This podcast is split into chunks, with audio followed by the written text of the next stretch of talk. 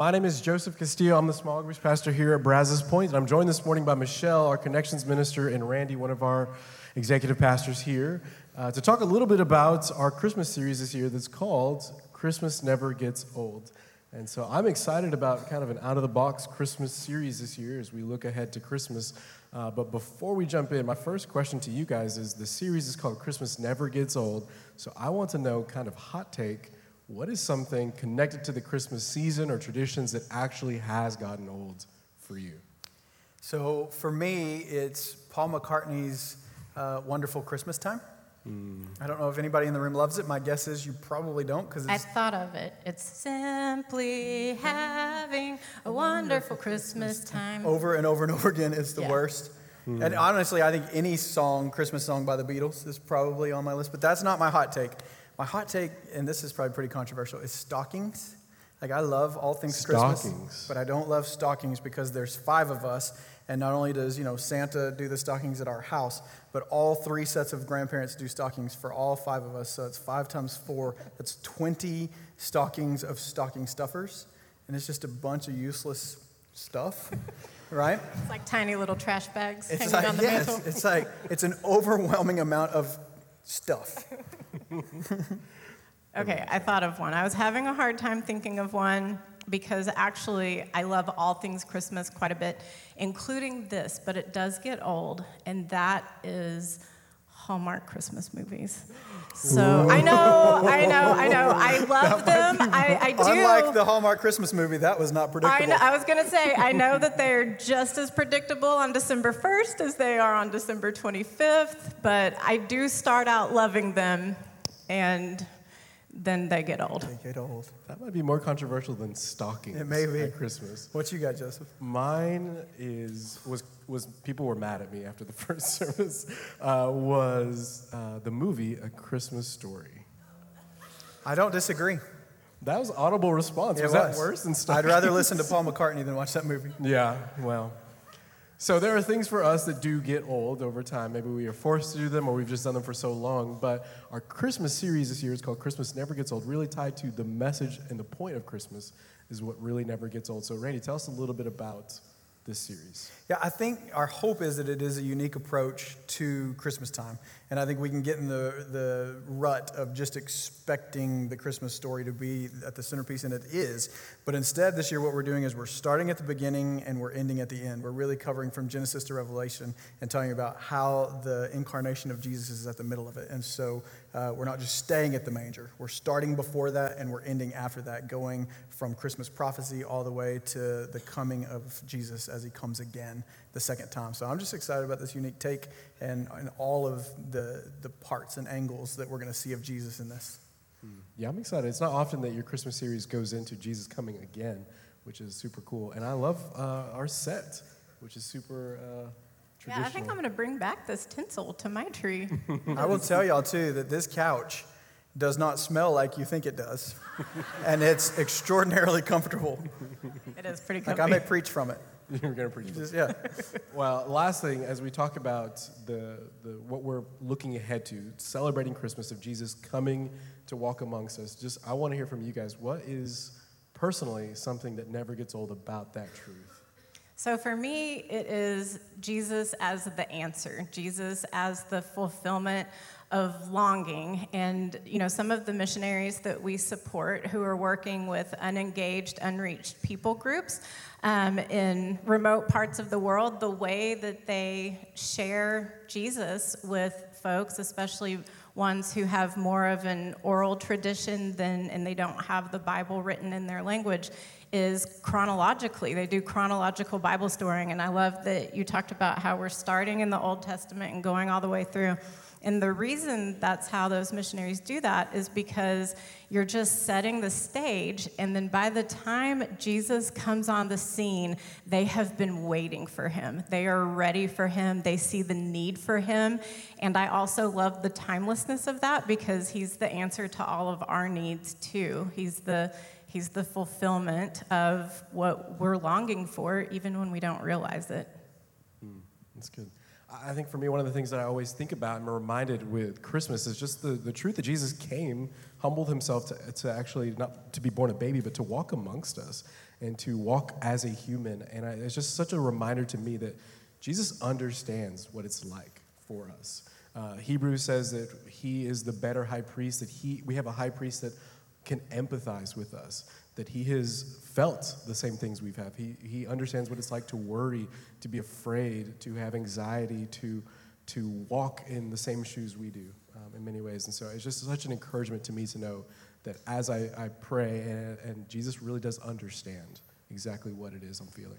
I think for me to, to be piggyback a little bit on what you're talking about, uh, an author and speaker that I just really respect and, and have learned a lot from. Her name is Ann Voskamp.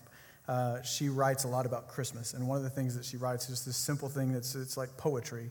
Is that in Christmas what you have is the giver becoming the gift, and so you've got generous God who is the giver, gives the gift of Himself in the incarnation, and uh, and so what you see in that is this this ultimate picture of the selfless, self-sacrificing one and so then for us as followers of Christ, like that's what compels us and propels us to then love in a selfless and sacrificial way. And so like Christmas inspires me, you know, in terms of how I'm going to follow Christ in my home as a husband and as a dad and in my work at the church and that kind of thing, right? And so I love that about Christmas in the season is I feel like we see little images of selfless and sacrificing love all over the place as we imitate Christ. Well, I'm excited for this series uh, that we kick off today. Um, and just so you guys know, every week we have conversations like this about the messages or other things on our podcast called the, the Brazos Point Living Room. And this week we actually have a special interview with Stephen Searles, who is actively working to plant the Point Church in Seattle, Washington, that we've been talking about for the last several months. So go ahead and check that out. But as we kick off the series today, let me just pray for us as we uh, look ahead to Christmas. Father, thank you um, for the reminder, God, of, of that everything we do, all of our traditions, all of the songs that we love or don't love, God, they all ultimately are meant to focus our attention and our hearts on you. So, Father, we thank you for what we celebrate during the season that you came to us, that you walked amongst us, and Father, you understand us, and you have done for us what we could not do for ourselves. So, Father, use this time, um, Lord, in these weeks to just remind us of who you are and the good news that you brought with you. Lord, we love you, and we pray all of this in Jesus' name. Amen.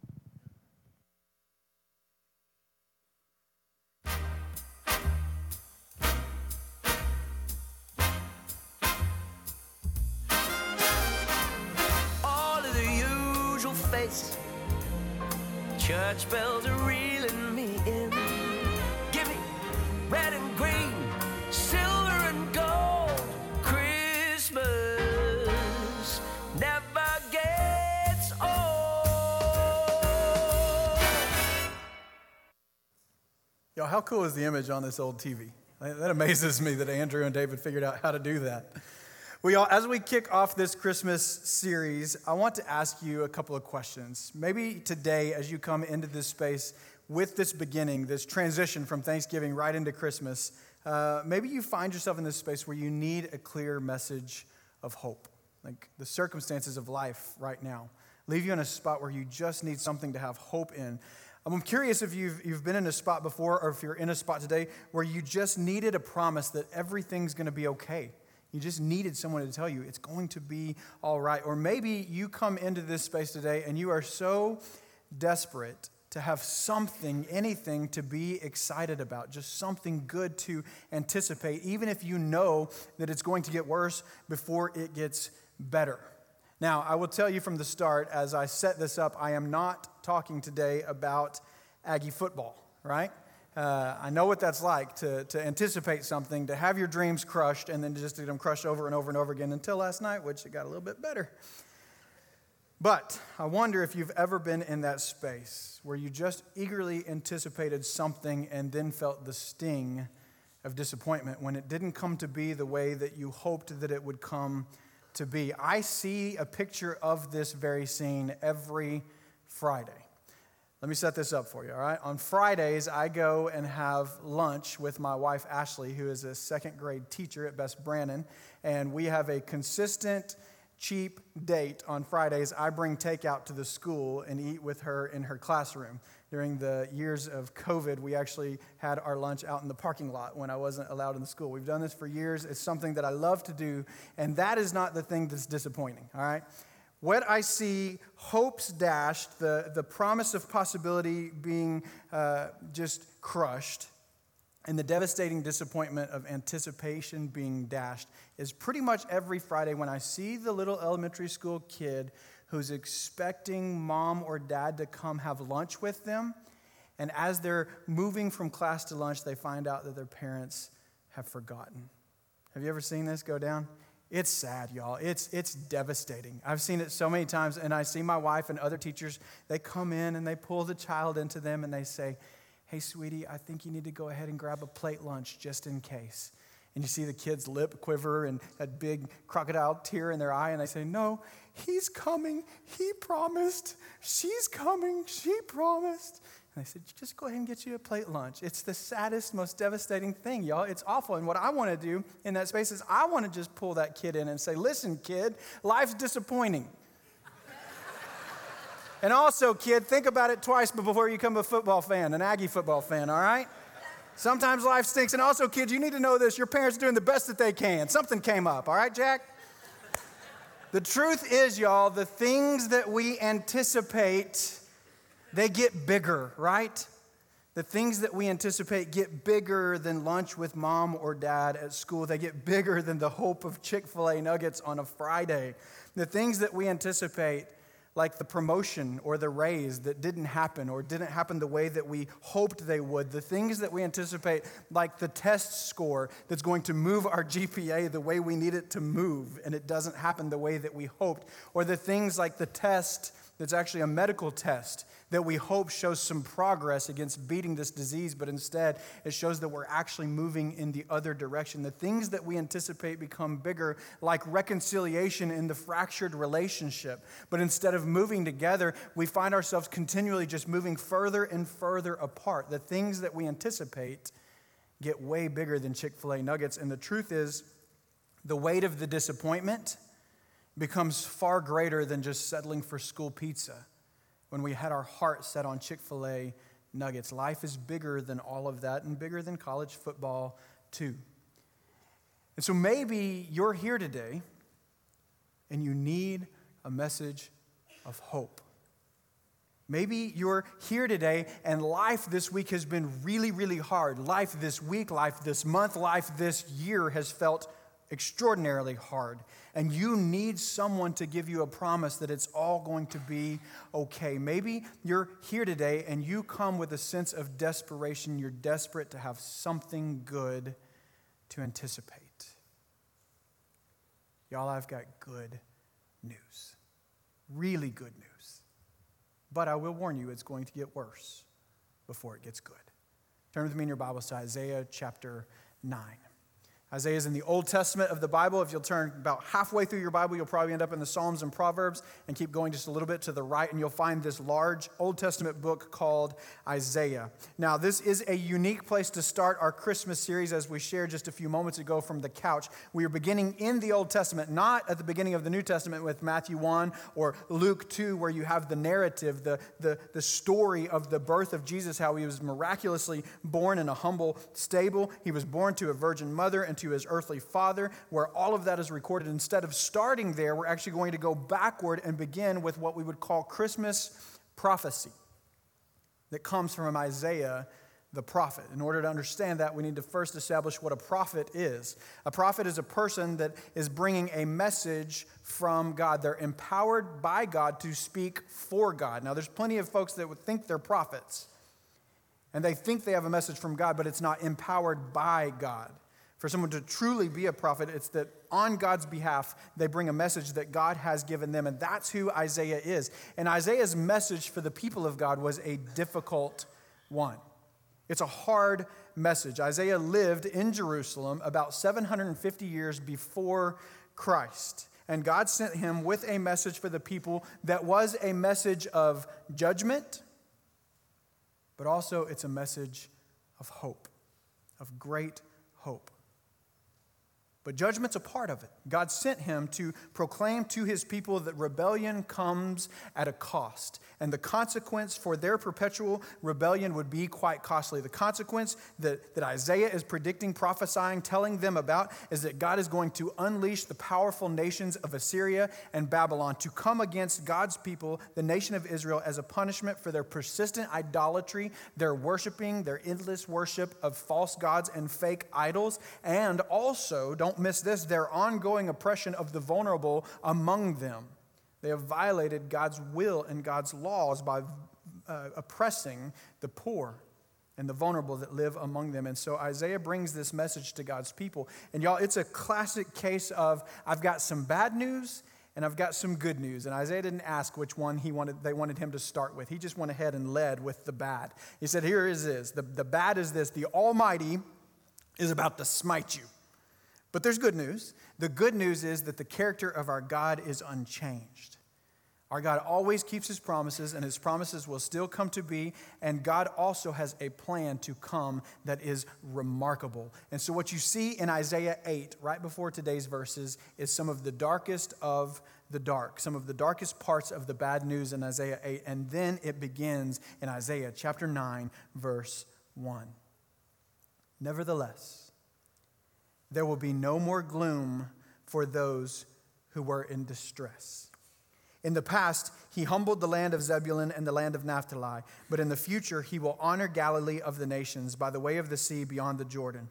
The people walking in darkness have seen a great light. And at this point, he's prophesying of what is to come in the future. The people walking in darkness will see this great light. On those living in the land of deep darkness, a light has dawned. And in these verses, what Isaiah is doing is he's warning Israel because of the darkness inside of you because of your internal darkness, your hardened heart, because of your ongoing disobedience, there is a darkness that is coming. There's a darkness that is coming, but you need to know this from before even the darkness comes. The darkness will not prevail. It's not going to win in the end. You will experience a great, life changing light. Light will overcome the power of darkness. That's a part of Isaiah's initial message to the people. And I wonder about you today, where you sit, what you come in with today. Have you been walking in darkness and you feel the weight of that darkness? Have you been walking in the, the darkness of a bad diagnosis? Have you been walking in the, the darkness of fractured and broken relationships? Have you been walking in the darkness that comes with financial struggle and the tension and strain that comes with that? Or maybe have you also been walking in the internal darkness of, of disobedience? Let's not miss that, that Israel's darkness was a result of their disobedience. That's not always the case. But sometimes it is. Sometimes our darkness is a result of our own disobedience and our own self imposed distance from the light of God's love we move ourselves further and further away from the constant light of God's love. Sometimes we choose darkness, but sometimes darkness just happens to us, right?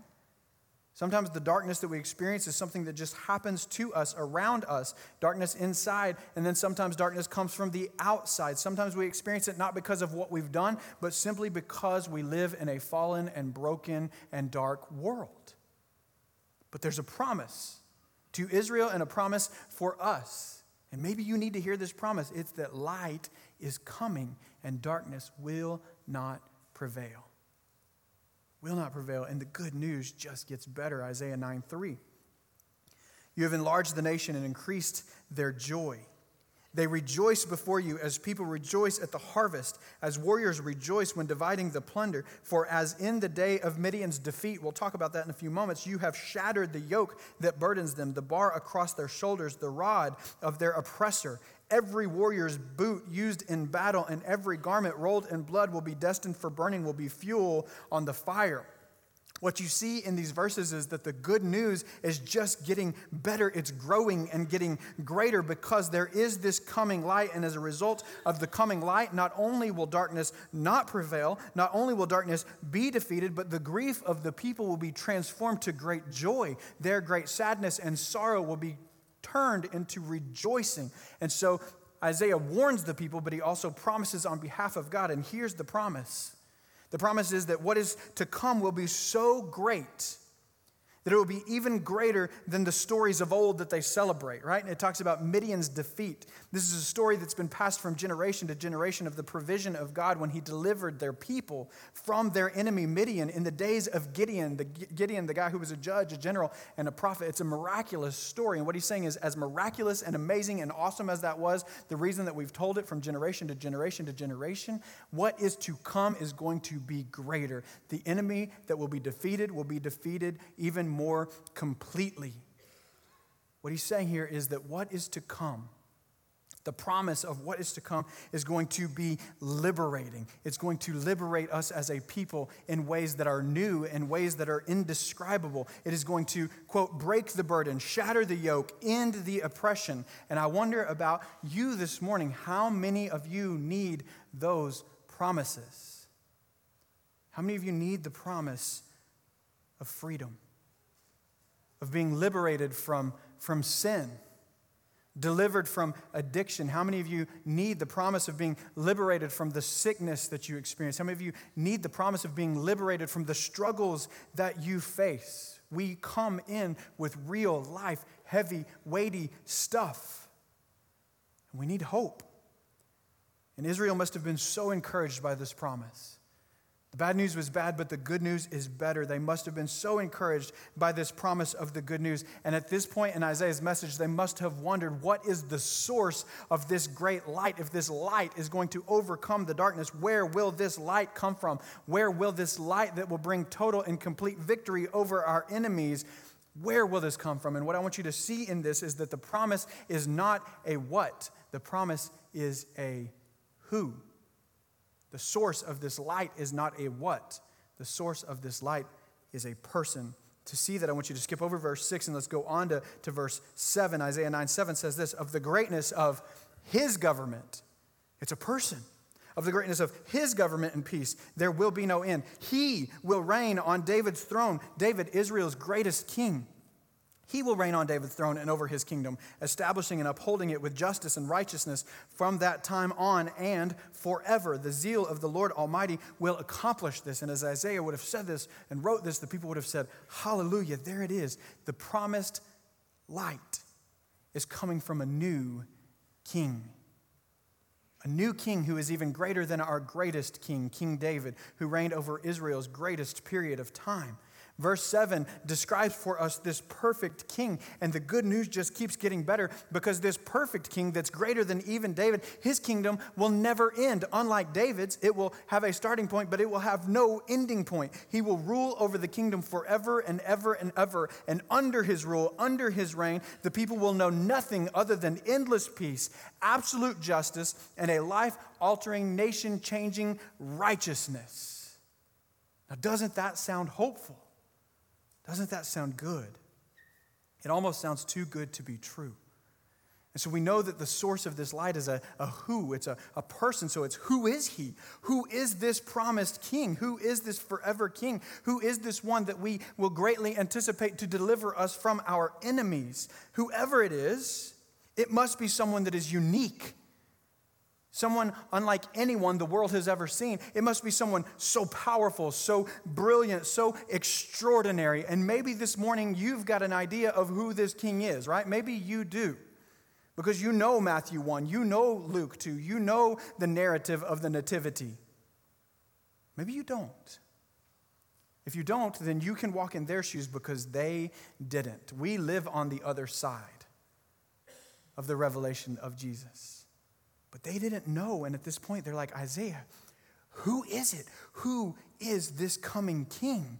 And I want you to go back to verse 6, and you may recognize verse 6. It may sound familiar. You may have seen it on a Christmas card or heard it in a Christmas song. I want you to actually read it out loud with me this morning. If you guys would, put it on the screen.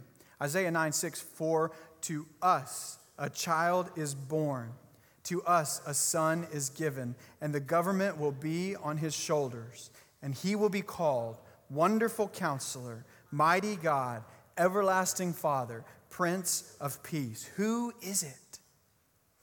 You see, 750 years before the child was born, 750 years before the Son was given, before the humble birth in a stable to a virgin in this lowly manger, Israel is anticipating the coming of Jesus. And truly, this expectation didn't start with Isaiah's prophecy 750 years before Christ. No, this expectation started at the very beginning with the very beginning promises of God. This anticipation for Jesus goes all the way back to the beginning, to Genesis chapter 3, when you go to the, the creation story. And you see the perfect Garden of Eden that God had created, and He established a relationship with the people that He had created, and He dwelt among them, and He lived in fellowship with them. And then in that garden, we see the temptation. We see the fall of man. We see Adam and Eve's decision to choose rebellion and sin over trust and obedience. We see their disobedience there at the beginning. We see the darkness moving in with the fall of man. And we see the start of disobedience. And from the very beginning, what we see is God's promise of deliverance. We see God's message of hope from right there in Genesis 3. He made a promise to deliver the people from the very start. The hope has been there since the very beginning. He will deliver them from the darkness, from their own disobedience, and from themselves. And He has a plan for deliverance. And y'all, He just keeps promising. And he also just keeps delivering. That's the story. The story continues promise over promise, deliverance over deliverance, one delivery over another delivery, one offer of relationship and grace over after another offering of relationship in grace. It's all throughout the story. You have Noah and the ark. That's promise and deliverance.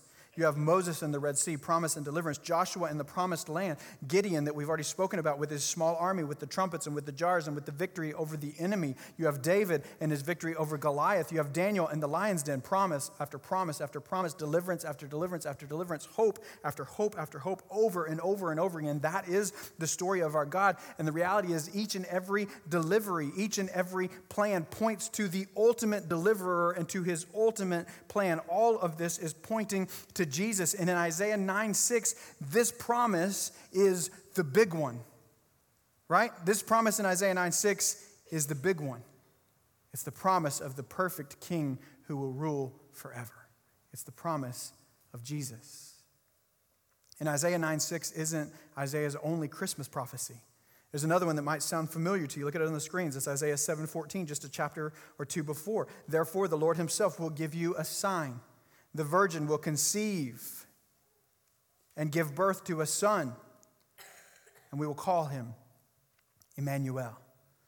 We sang about this earlier. Emmanuel means God with us. We call Jesus the Emmanuel because it's the giver becoming the gift. It's God coming to dwell among us, to be with us, like it was in the beginning in the garden. We see the promise of this child that would be born to us, who is himself Almighty God. This promise is a promise of Jesus the Messiah, Israel's Messiah, the promised deliverer that will come and deliver the people from their enemies. He will deliver them. He's the Messiah. He's the Christ. When we call Jesus Jesus Christ, that's what we're saying. That's not his last name. It's Jesus Christ. That word Christ means Messiah. Messiah is the promised one of Israel that will come and deliver their people. He is the hope of God's people. He is the one that they will anticipate for generations, for years. He is the one that they expect and with, with longing and with expectation they anticipate and wait for him to come. And they did. They did expect him and they anticipated him for years and years and years. And when he did come, when he did come, Matthew 1, when he did come, Luke 2, they did not recognize him. They missed it. After all the years of expectation and anticipation, they did not recognize him because his humility and his purpose did not line up with their hopes and their expectations. Simply put, Jesus was not what they wanted. He didn't look like what they thought he should look like. His behavior wasn't the way that they expected him to behave, and so they missed him. And yet, he fulfilled every single one of these Old Testament prophecies. He did all of the promise. We've seen it for ourselves over the last many weeks as we've journeyed through the Gospel of John and found Jesus over and over again in the Gospel of John. We've seen things like him being the light of the world, right? He is the light of the world. Isaiah 9, a light is coming. A light is coming. Jesus, I am the light of the world. We've seen Jesus in John as the treasure, right? The source of greatest joy. We've seen Jesus in the Gospel of John as the deliverer who will lead us to total victory over our greatest enemy, sin. We've seen Jesus as the God man that was miraculously born of a virgin. We will see Jesus in the Gospel of John as the king who will be crowned with thorns as the king who will be lifted up on a cross to be crucified. We will see Jesus in the Gospel of John as the king who has a kingdom that will be forever. It isn't temporary and it isn't earthly, it's heavenly and it is eternal. The reality is, Jesus delivers on every one of the promises, and they anticipated him so greatly, and they missed him so deeply. And the message for us this morning is let's be so careful not to do the same. Let's not miss Jesus. Maybe you're here today and you need a message of hope. Maybe life has been really hard this week, this month, or this year, and you need a promise that everything is going to be okay. Maybe you're here and you came in desperate and you just desperately need something to anticipate, something to be excited about. Don't miss Jesus. Don't miss Jesus. Y'all, for me, Christmas never gets old. I love it all. I love all of the traditions. I love all of the gatherings. I love all of the food. I love all of the food. I love all of the decorations. We've already decorated our house. We do it before Thanksgiving. I love all of the music except for Paul McCartney. I loved all of the gift exchanges except for stockings. I love all of the lights. I love it. I love it all. I love all of those things that come with Christmas. I enjoy it. I've even got on my Christmas cactus socks this morning, y'all. I love Christmas. And maybe this morning you would say, I don't. I don't love any of that stuff. It's okay. Listen to me. I promise you, if you're one of those people, it's okay to not love all of that stuff. If all of that stuff gets old for you, that's okay because the truth is, all of that stuff that comes with Christmas can actually be a distraction, pulling our mind's attention and our heart's affections away from what matters most. It really is okay if you don't love all of that stuff because the part of Christmas that never gets old is the story of Christ.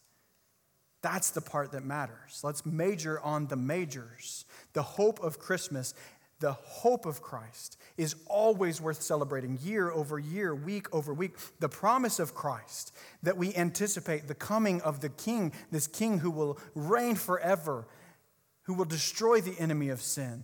That's worth anticipating like a kid waits for Christmas presents, right? You know that anticipation of a kid that just can't wait for Christmas morning to open those gifts, to go through those stockings. We know that feeling. Or maybe, maybe the anticipation of Christ is even better. Maybe it's even different. It's a better illustration. Is like the kid at school on a Friday who's anticipating mom or dad coming to have lunch with them and bringing them chicken nuggets. Not because they love chicken nuggets, but because they love mom because they love dad. That's why they're so sad. Right? They don't just love them for what they bring them, they love them for who they are. Listen to me Jesus came. He didn't miss it, He didn't forget, He wasn't late. He came, and He's coming again and celebrating Him, loving Him, being with Him, it never gets old. Jesus never gets old. And that's what this season is about. That's what this series is about. And that is what Advent is about. And maybe you're not familiar with that term, Advent. Let me give it to you. Advent is this it's the expectant waiting and intentional preparation for the celebration of the incarnation of Christ and His return. That's a lot of words. Let me give it to you one more time. Advent is the expectant waiting and it's the intentional preparation of our hearts and minds for the celebration of the birth of Christ and the promise that he's coming again, celebrating God given to us, God for us, the giver becoming the gift. He is our hope. And y'all, this Christmas, don't miss Jesus. Advent prepare, focus. Honestly, I want to challenge every one of you to do this, right? Christ followers. Let's lean into this. If you're here and you're not a Christ follower because you know that this is a safe place to come and have real questions about faith and search and seek out the truth, you're in the right spot. But I even want to challenge you to Advent with us. Let's all Advent together. Let's all expectantly wait. Let's all intentionally prepare. Let's all focus our hearts and minds on the Christ of Christmas. Let's prepare our hearts for Him. Let's celebrate Him week over week, day over day. And we don't want to just challenge you to this, we want to give you resources for this. I want you to Advent together together at church, and week over week, we'll do this through this message series. We'll do this at our Christmas Eve Eve celebration. We're going to Advent together. I want you to Advent together in your homes. Eagerly expect the coming of Christ.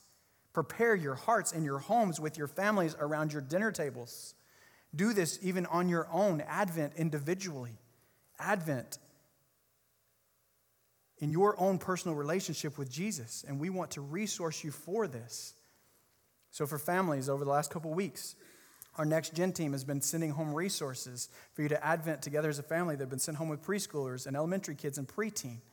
Take those resources. We have given you those tools. Use them Use them. Do the best you can to use them, to, to have family time around those things. Use those resources. And maybe you don't have kids in preschool and elementary and preteen. We're going to give you resources. Those very same resources are available. We've got the Next Gen resource at the Next Step Center, or it's at the Guidemarks Resource Center. But in addition to that, I've got daily scripture reading plans that couldn't be more simple. I've got things that are good for families with teenagers and students. I've got things that are good for individuals. There's something for everyone over there in those printed resources, but also We've got digital resources. If you look at the seat back in front of you and tap your phone, do, do it right now. You can do it right now. Put your phone on that or scan that, that uh, image, and it'll take you to digital resources that will give you Advent Bible studies, Advent videos to watch, all different web based resources. We want to not just challenge you to it, we want to equip you for it and give you the tools to focus your mind and heart on Christ. Because in all the season's busyness, we must prioritize and prepare for Jesus. And we have to start now. Don't miss Jesus. Let's pray. God, this morning, we pray that you would fix our mind's attention and our heart's affection on Christ, the King, God with us, Emmanuel, wonderful counselor Mighty God, Prince of Peace. God, we thank you for Jesus, and we pray that you would lead us in celebration of him, not just in this season, but leveraging our whole lives for our King and his kingdom. God, even now this morning, as the band leads us in this next song of worship, I pray that our hearts would be fixed and focused on you as we celebrate and praise you, our King of Kings.